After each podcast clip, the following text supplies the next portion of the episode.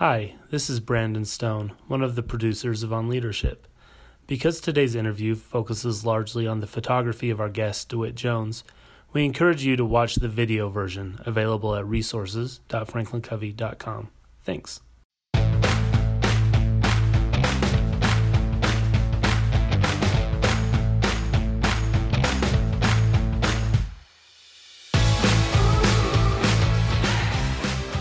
Hello and welcome back to the Franklin Covey On Leadership Series. I'm Scott Miller. I serve as your weekly interviewer and host. Today is an interesting experience for all of us. We have, via his home in Molokai, Hawaii, the famed storyteller and photographer, really leadership expert, DeWitt Jones joining us as he shares some vast images around challenging our perspectives on life. DeWitt, welcome to On Leadership. Thank you, Scott. You know, I love my set, but I think I love yours a whole lot more. Yeah, the uh, the happy police haven't found me yet. I'm very happy. That's awesome. Tell us a little bit about what led you to live in Molokai. Uh, well, I loved all the other islands. I'd come over here many times on vacation. Never thought of living here, and then a good friend, another National Geographic photographer, asked me to come over to Molokai, where he was living and I discovered an island that was like going back in time. There's not a stoplight on this island. There's not a building over two stories. There's not an elevator, an escalator, a piece of neon. Uh, 60% of the people who live here are Hawaiian, so it's like living in another culture. And yet you're a 20 minute flight from uh, Honolulu. So it's a spectacular rural setting. Uh, with very few people, and most of the rest of Hawaii is really crowded. And uh, as my wife says, it's like living in amniotic fluid. Um, the temperature is just magnificent all the time. Well, I'm excited to switch houses. In the month of March, you can have mine in Salt Lake, and we'll take yours in Molokai. How's that? sounds awful from my perspective, but we have a guest Sounds great from mine. uh, we have a lovely guest house, so come anytime. DeWitt, so honored to have you today. Your work is uh, really kind of speechless. It's so profound, the journey you've been on. I'd love to spend a couple of minutes talking about your history, kind of what your career's been like, your work with National Geographic, how your passion turned in to an amazing vocation and inspiration. For those of you who may not be familiar with your work, talk a bit about your journey, if you will. Well, um, I've been a fan of the Geographic since I was, you know, could from the time I could read, probably before that, with my family taking me through the pictures. And uh, when I was a senior at Dartmouth, uh, four of us had an idea, crazy idea, of kayaking 1,100 miles up the coast of Japan on kind of a people-to-people expedition. And uh, we asked the Geographic if they if they would let us do a story on it and uh, actually, I talked them into letting me do a film on it. That was my master's thesis at UCLA in filmmaking. And uh, then I came back around and got a job as a still photographer with them. So for the next 20 years, I traveled the world shooting stills uh, for Geographic, and it was a phenomenal experience um, and taught me a lot. And then uh, later on in my career, I wanted to get into keynote public speaking after doing all kinds of things in photography and found when I looked at the lessons that I learned in photography that a lot of them transferred directly over to our, our creativity, our openness, the way, the kinds of perspectives we are able to find in our business and our lives. And so for the last 20 years, I've made my, uh, my vocation as being a, a keynote inspirational speaker which is, I think, so fitting because unlike a lot of photographers, your ability to create a story, a leadership lesson out of the images that you've taken is really profound. It's one of the premises behind the book that you co authored with one of our founders, Dr. Stephen R. Covey, and Roger Merrill. Tell us a little about the, the nature of this book, the nature of leadership. Well, it was originally uh, Roger's idea, and I, I'm sure he had talked to Stephen about it but Roger is a very good photographer. Hmm. And he called me up and spun this idea. And I was already, you know, trying to use metaphors from nature in my lecturing. And uh, he said, Would you like to do the photography of it? And at that point, I didn't know Roger very well. And he said, Well, I'm a photographer too, and I'd like to throw in some images. And I went, Oh, no, help me. but it turns out that Roger is not only a fabulous writer, but he's a very, very good photographer. So we had a remarkable collaboration looking at images and pulling out of them the metaphors that would that would help with somebody working on their leadership skills. And uh, Stephen came in on top of that, and together we just had a, a, a remarkably good time putting this book together. Well, the book is a masterpiece. It's been out for over 20 years. I still have several copies. We have one on our coffee table at home. Let's talk today now about really why you're here, and that's to talk about perspective and different opinions and how nature can help remind us of, you know, as a leader, listening, thinking, and seeing things from different angles. Our, our time together today will be you showing a series of different photographs and us having a bit of a conversation around what we can learn from those as parents, as teachers, as leaders, as friends, really as humans. Let's, let's kind of get into that meat, if you will.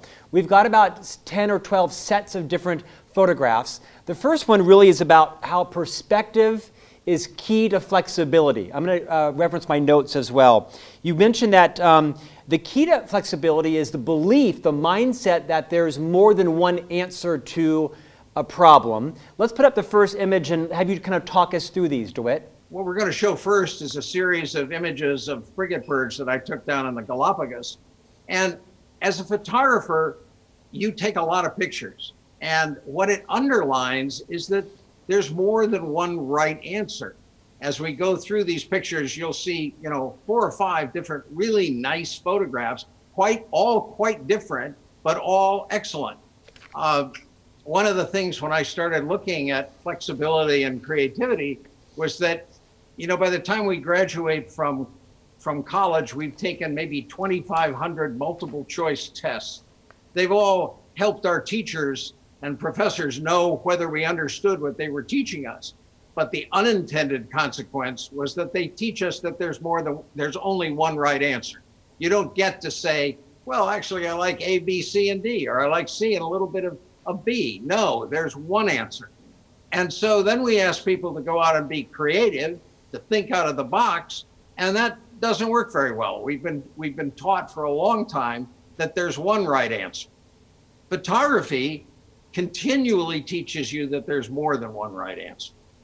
And when you actually believe that, when it sinks into you deep enough to really resonate with you, then you really do embrace change rather than fear it.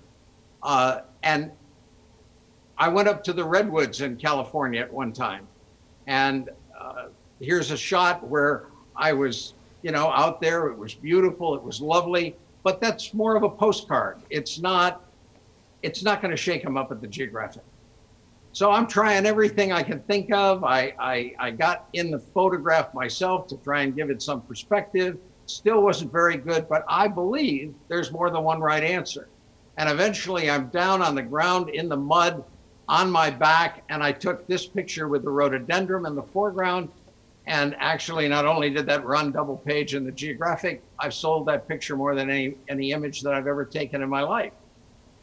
So when I show the images to people when I speak, they get that idea. They see it visually. And if they can translate that to their life, you know, to say, well, when my son came in and told me he was doing doing something that I didn't like, how many options did I give him? How many options did I give my client last week? Uh, two. Well, the average geographic article when we were shooting film there was shot in 400 rolls of film. That's over 14,000 images to get the 30 that go in an article. And now with digital, it's twice that. So I'm not, I'm not thinking about, did I make a mistake? I'm just looking for the next right answer. And that's the kind of flexibility that any leader can use to allow them to find the extraordinary image rather than the ordinary image. You know, DeWitt, that's, that is a great leadership lesson is when you're challenging my thinking as a leader. A lot of leaders think we have the answer, we're paid to have the answer, and when we think we have the answer, we sometimes will lead our team to our answer. And that when you right. change your paradigm, that there's more than one answer to a problem, you can begin also thinking outside the box. Well, actually, you get to the point that there isn't any box. You know, you are just you. You any leader will have a, a tactical way forward and a vision, but you constantly are trying to up that. So uh, here's a picture I took of Yosemite Falls. Uh, it's a beautiful image. Uh, it's an image that if that was your mission statement, you'd be proud of it. But I just, here's another image where I just changed a lens. I didn't even move from where I was. I just changed my perspective. And now the falls and the single tree, and you have something that's really breathtaking. Uh, so it's it's not it's believing there's more than one right answer, and when you're both in your life and in your business, it's continually finding the next right answer. So you're never satisfied with where you are. You're always looking for the next right answer. DeWitt, you talk about the difference between a good frame and a great frame, and I had not thought about that as a leadership lens. You've got some great images coming up around the spider web and such. We're going to walk through those. Talk about your passion around the differences between good and great frames.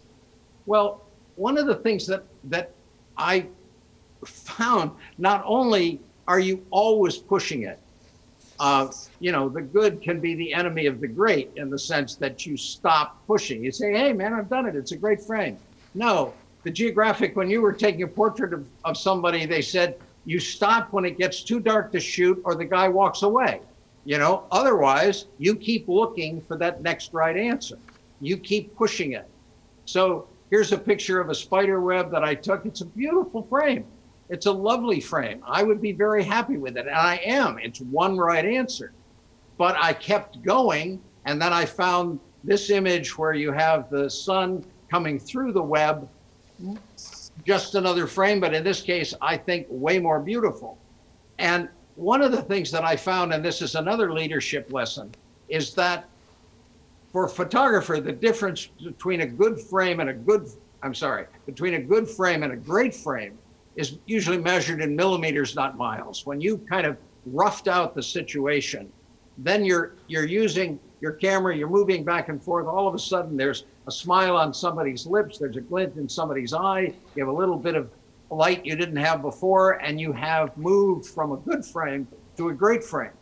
When I think about that in my business, it's like I don't have to collapse everything to move to the next stage. I take all that I've garnered and built which is good, and start tweaking that to move from a good frame to an extraordinary frame. DeWitt, you shot for the National Geographic for how many years? 20 years. And how many photographs have you taken over the course of your career? Oh, uh, I would say millions. And how many have been seen by the public in some kind of in state? Uh, probably hundreds of thousands. Or I mean, I, and that's only because of social media. Uh, you know, before social media came around, I had ten books. I'd done gallery shows. Uh, I'd done uh, training films where my images were used, and I'd gone out and lectured. But now with social media, uh, you know, I have I have thousands of followers, and I I put up images every day on on Facebook and Instagram, and I talk about the lessons of them. I mean, it, it's fine just to share a lovely photograph, but that's not what really interests me. What interests me is what I learned from it and what I could translate to somebody else that it might help them. How, how were you inspired to move from becoming simply, and I mean that not as an insult, simply a photographer, to becoming a storyteller and narrator around how those photography, how the photographs, you know, relate and inspire us in our lives. Because that's a unique genre that you maybe not created, but certainly, you know, brought voice to. Yeah, I I had an opportunity um, about halfway through my geographic career, uh, where a magazine called Outdoor Photographer asked me if I wanted to write a column, and I said, "Listen, I'm not. I, I don't think of myself as a writer, and I'm not a techie." So I don't know that I have anything really to say. And the editor of the magazine said, write whatever you want. And so I started to write about what I learned from my photography. And that set me up for a career of lecturing later. I really went back, and that's what most photographers don't do. Looked at not only the images, but the way, the process in what in that I went through in taking pictures, and said, you know, have I learned anything from that? And you know, thinking about, well, I learned not to be afraid of making mistakes. Uh, if I shot 14,000 images, I didn't care. The question wasn't how many good ones or bad ones. The question, and it really is the only question in business too, is did you get it? Uh, nobody goes back and says, wow, you sure shot a lot of pictures to get that one. They only care that you come back with it. And, uh, you know, I've used that many times in my own life when I thought, uh, God, that was a setback. That was a mistake. No, you just haven't found the, the next right answer yet. And gives me the courage and the fortitude to keep going. DeWitt, we're showing the photograph now of Lynette in front of the rainbow, and you talk a lot about the importance of putting yourself in the place with the most potential and then opening your eyes, I guess both literally and metaphorically. What do these coming photographs talk about to that point?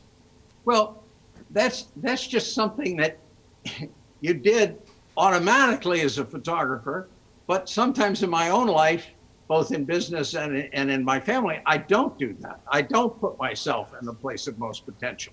But, you know, when, when uh, the photo of my, my wife and the rainbow, well, there are two things there. One is that the place of most potential, obviously, that evening was the rainbow.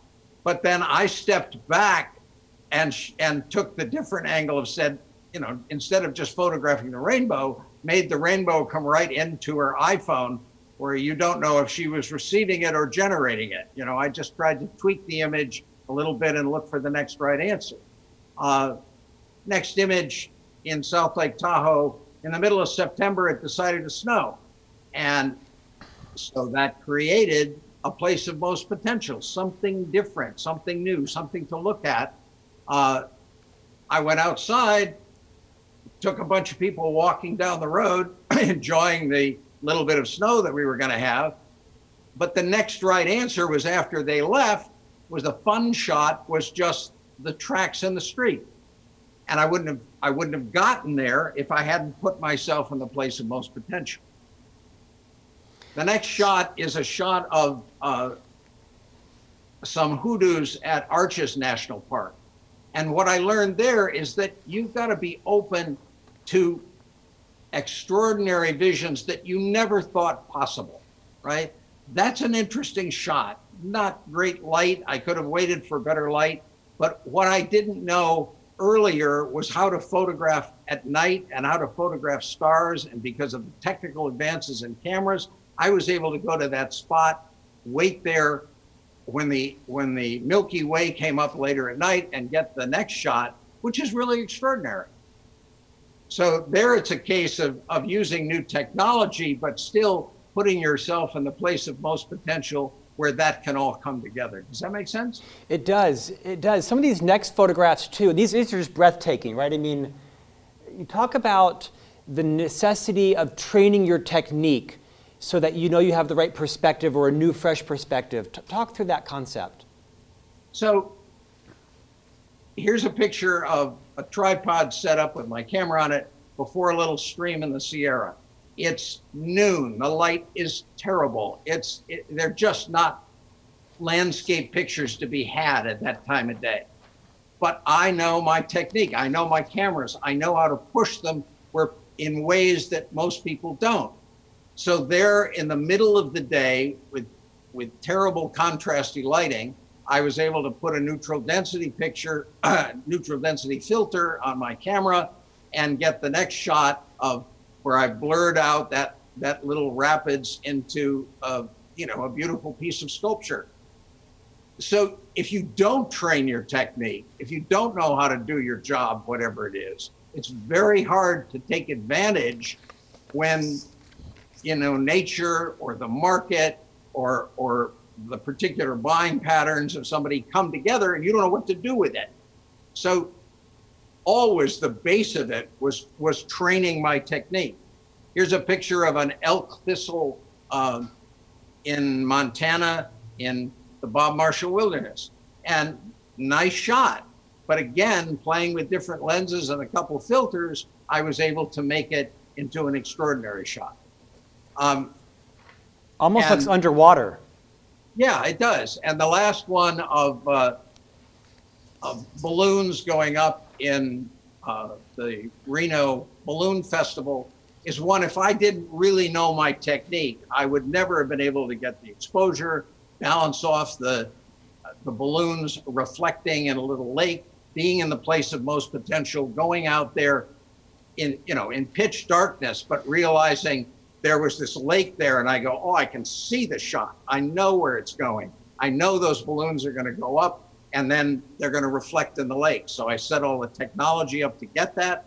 And then I was able to get the decisive moment. So you've got to do two things. You've got to be really flexible. You've got to be able to anticipate in, in, in photography. You've got to be able to believe there's more than one right answer. You've got to put yourself in the place of most potential. You've got to train your technique. And all of those translate just beautifully to if you're in a leadership position.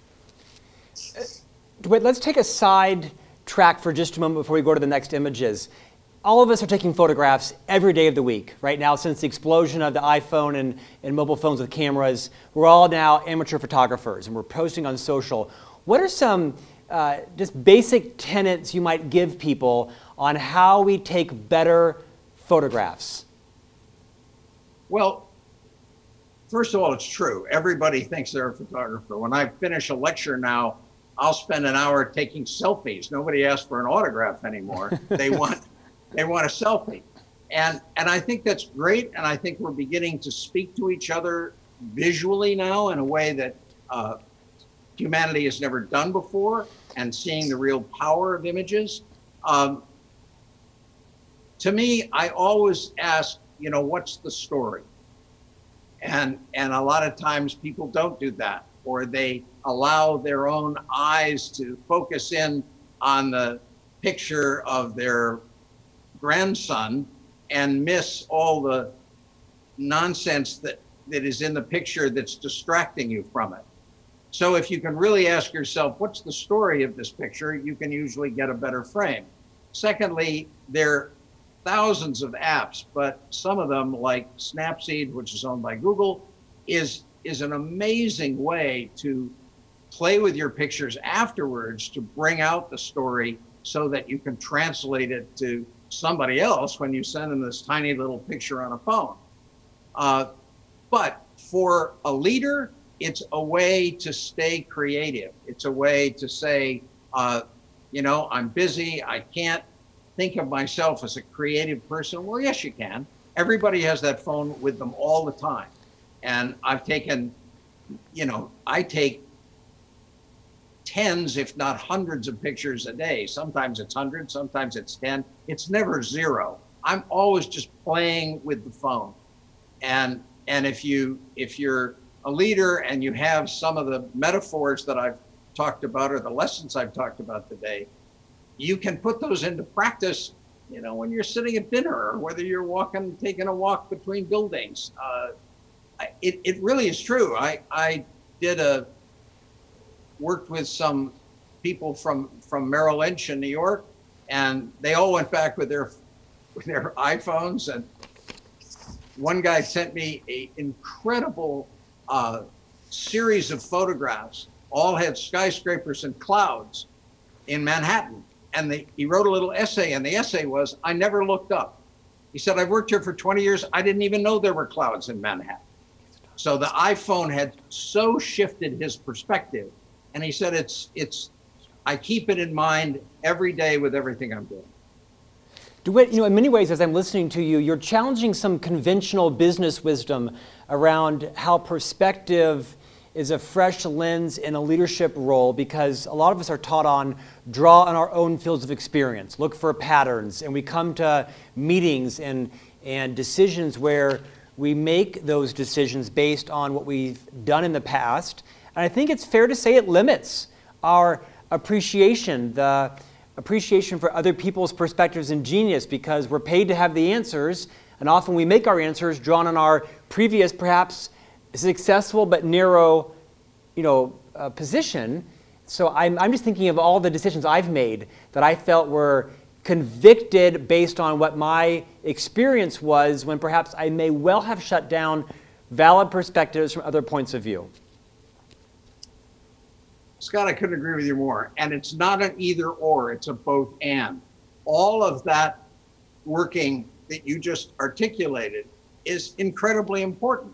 But if we stop there, if we don't take the time and to to play, to challenge our beliefs, to push them back and forth, and and and not to change direction all the time. I'm not saying that. You know, you have to make decisions and set goals and set strategies. But on the other time, you're always pushing. You're always looking for that next right answer. DeWitt, we're putting up now the photograph of the gentleman with the American flag shirt. Walk us through this series of perspectives. Okay, so uh, it was a um, a Fourth of July parade in Ojai, uh, California, and I'm looking for the story of the Fourth of July parade. And I also like to think in metaphor. So the minute I saw this guy's shirt, I went, "Oh my God! You know, he's not he's not just an old man in an American flag shirt." As he walked in front of the float that he was standing there by, I be, I'm in my mind, I'm saying he is an American flag. And uh, I moved around till I got him where I could actually see the stripes of his shirt become the stripes of the float. And then after I took the shot, I cropped in on it and made it so that he actually became an American flag. So metaphoric thinking is is really helpful in in in playing with new ideas. And you can see that move from a shot that in the beginning is pretty much nothing to a shot that's graphically beautiful and powerful and, and, and sends a message. Did those pictures publish anywhere besides your social media? No, that, that set of pictures I'd love to publish somewhere, but I, I didn't. That just went up on social media. DeWitt, for everybody who's right now on Google searching how to follow you, before we go to the Dewar's ad, talk a bit about how people want to you know, be, be uh, a member of your community can follow you. What, what's the best place to join you on the net? Uh, the best place two places. One is, well, three. DeWittJones.com has a big gallery of a lot of my work. That's my personal page. I have another uh, thing that's very close to my heart called CelebrateWhat'sRight.com uh, because I've always felt that the Geographic did that. It celebrates what's right in the world, and that's why people keep them. And this is a whole uh, site around that idea of going out and celebrating what's right with the world. Um, and there's a lot of my images there. And then you can follow my uh, my fan page on Facebook, um, DeWitt Jones fan page, and uh, I publish things. I put up pictures every day. The, this next seven series of slides has a whole story to it with um, the ad campaign. I think it was in Scotland. Walk us through this journey. Okay, so here's, and, and again, now think back of everything that I've said uh, in this little interview and think about the lessons. And I, I go to Scotland. I'm shooting for Dewar's. There's a lot of money on the line. There are a lot of clients. I have a crew. I'm supposed to shoot salmon fishing in Scotland's River Tweed. And I have these images in my mind of this tumbling brook and beautiful salmon leaping and gorgeous light. And we get there and it looks like the East Sandusky River. it's a river without drama.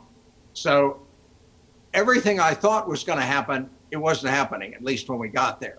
And so I start to dig into what does happen here. What is this really about? What's the story? And I find that fishing in Scotland's a very formal affair. They have guides and gillies that know each stretch of the river, uh, that are, are dressed in a coat and a tie and chest waders and they have a leather book on each beat of the river that has every salmon caught in it in the last 150 years. And now I was getting intrigued. Now I'm getting into it. And then I'm listening. I'm listening to where is the story going to be? And at that point, one of the gillies uh, says, You know, there was mist on the water this morning, DeWitt. That's unusual for this time of year. And I climb all over it. And I said, Well, that's my place of most potential. So I'm out there the next day and I've got the fishermen and I got the boats and I got the gilly and I got a moon set and I got room up there at the top of the frame for type and and I know what I'm doing, you know, and I got my first right answer. But then there's something in my intuition said, turn around to it. And I turned around, and now there's this beautiful purple light coming up. And so I got the two gillies up there in silhouette, the gilly and the fisherman, uh, and got another right answer. And then I realized that the sun is going to come up behind those trees down there. So I yelled at the guys to get in the boat.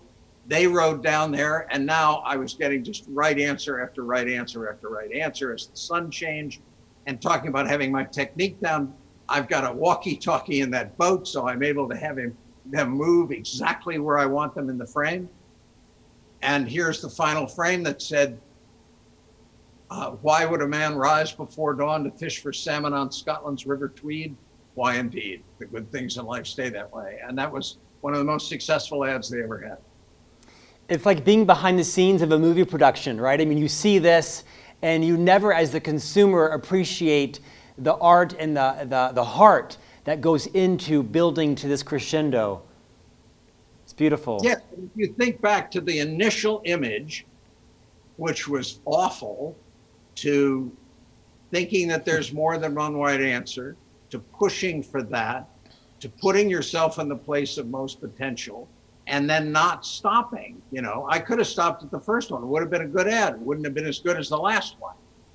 Uh, not being afraid to make mistakes, pushing myself toward that, and and and doing it as a both and with all my with all my technique there at the ready. In our final couple of minutes here, I, I, want to pay tribute to your sense of positivity. You're not ignorant of all the challenges in the world. In fact, your TED Talk I highly recommend. It's very uh, relatable and inspiring. But you spend a lot of your time and message on hope and gratitude and what's right with the world and how releasing yourself kind of from the bonds of your own perspective can help in relationships and your legacy and as a leader. Let's talk through these last four images as you speak to why have you gravitated towards such a positive message? I mean, it's the obvious, but it's really kind of a fresh space in the world right now. You know, I ask myself, why do people keep the geographics? You know, for years they pack them up and they travel with them. They they support their basement with large yellow columns that they save forever. They pass them down. That's ridiculous. There's no other magazine that ever has had that legacy to it. And and I think the reason is is because they do celebrate what's right with the world. They don't they don't deny the pain and suffering that's out there, but they put it in a larger perspective where you can see all the beauty and good uh, in the world. And when you do that, you develop a sense of gratitude. And you know, we have 24-hour news that tells us what's wrong with the world over and over again. Yet most of our lives are pretty nice on a day-to-day basis if we step back and and and think about it. So I've always done that. I've always, uh, uh, because I work for the Geographic, I, I have just had this idea that that my life was a lot better when I celebrated what was right in it, and when I started, uh, if there was a conflict, I want to start with what brings us together that rather than what separates us. And and and remember that so that the the conflict we, we may be having is doesn't get blown out of proportion that it has a proportionality to the bigger picture. Uh, and every time i lose that all i have to do is walk out in nature. And the, to me as as a beauty hunter the beauty of nature always brings me back to a sense of gratitude that I'm conscious on this tiny little piece of rock floating in this gigantic universe.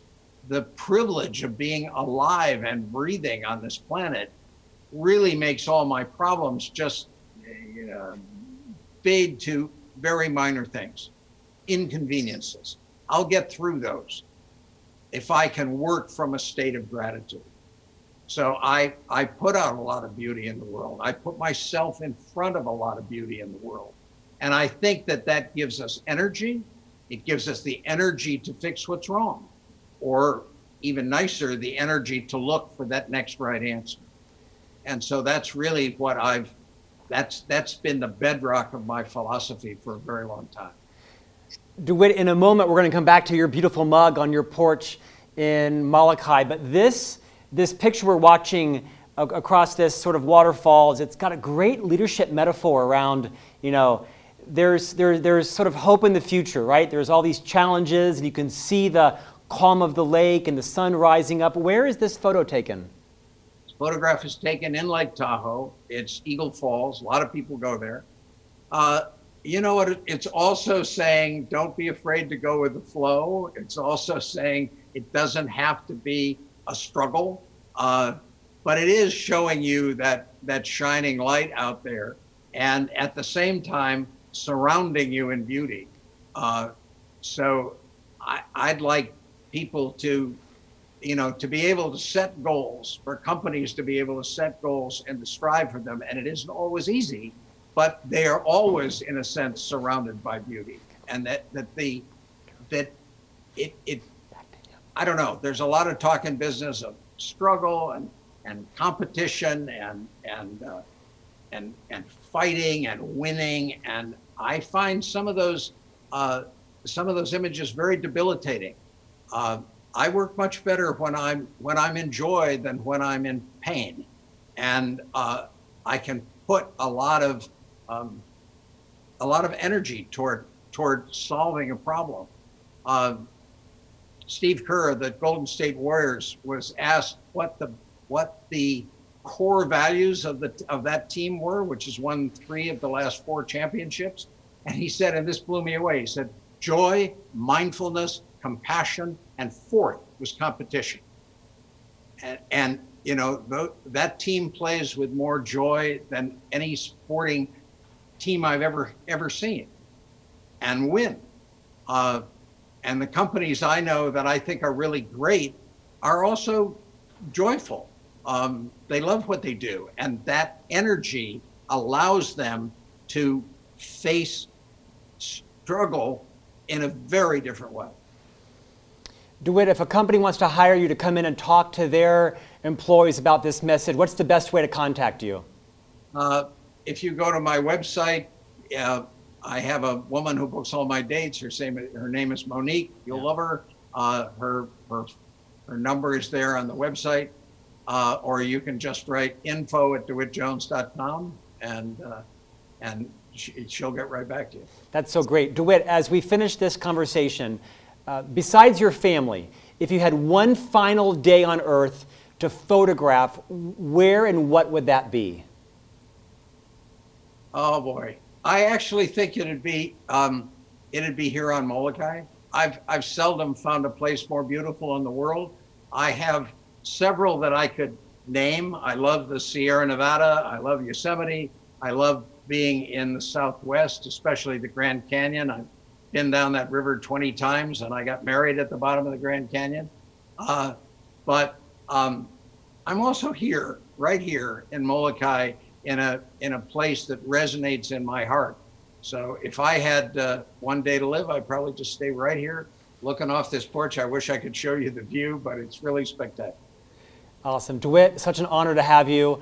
Your inspiration, your work, your, your creativity around bringing to life the leadership messages in your photography is why we had you today. Thank you for your time. Thanks for getting up so early in Molokai to join us here in the set in Salt Lake and looking forward to switching homes in February or March.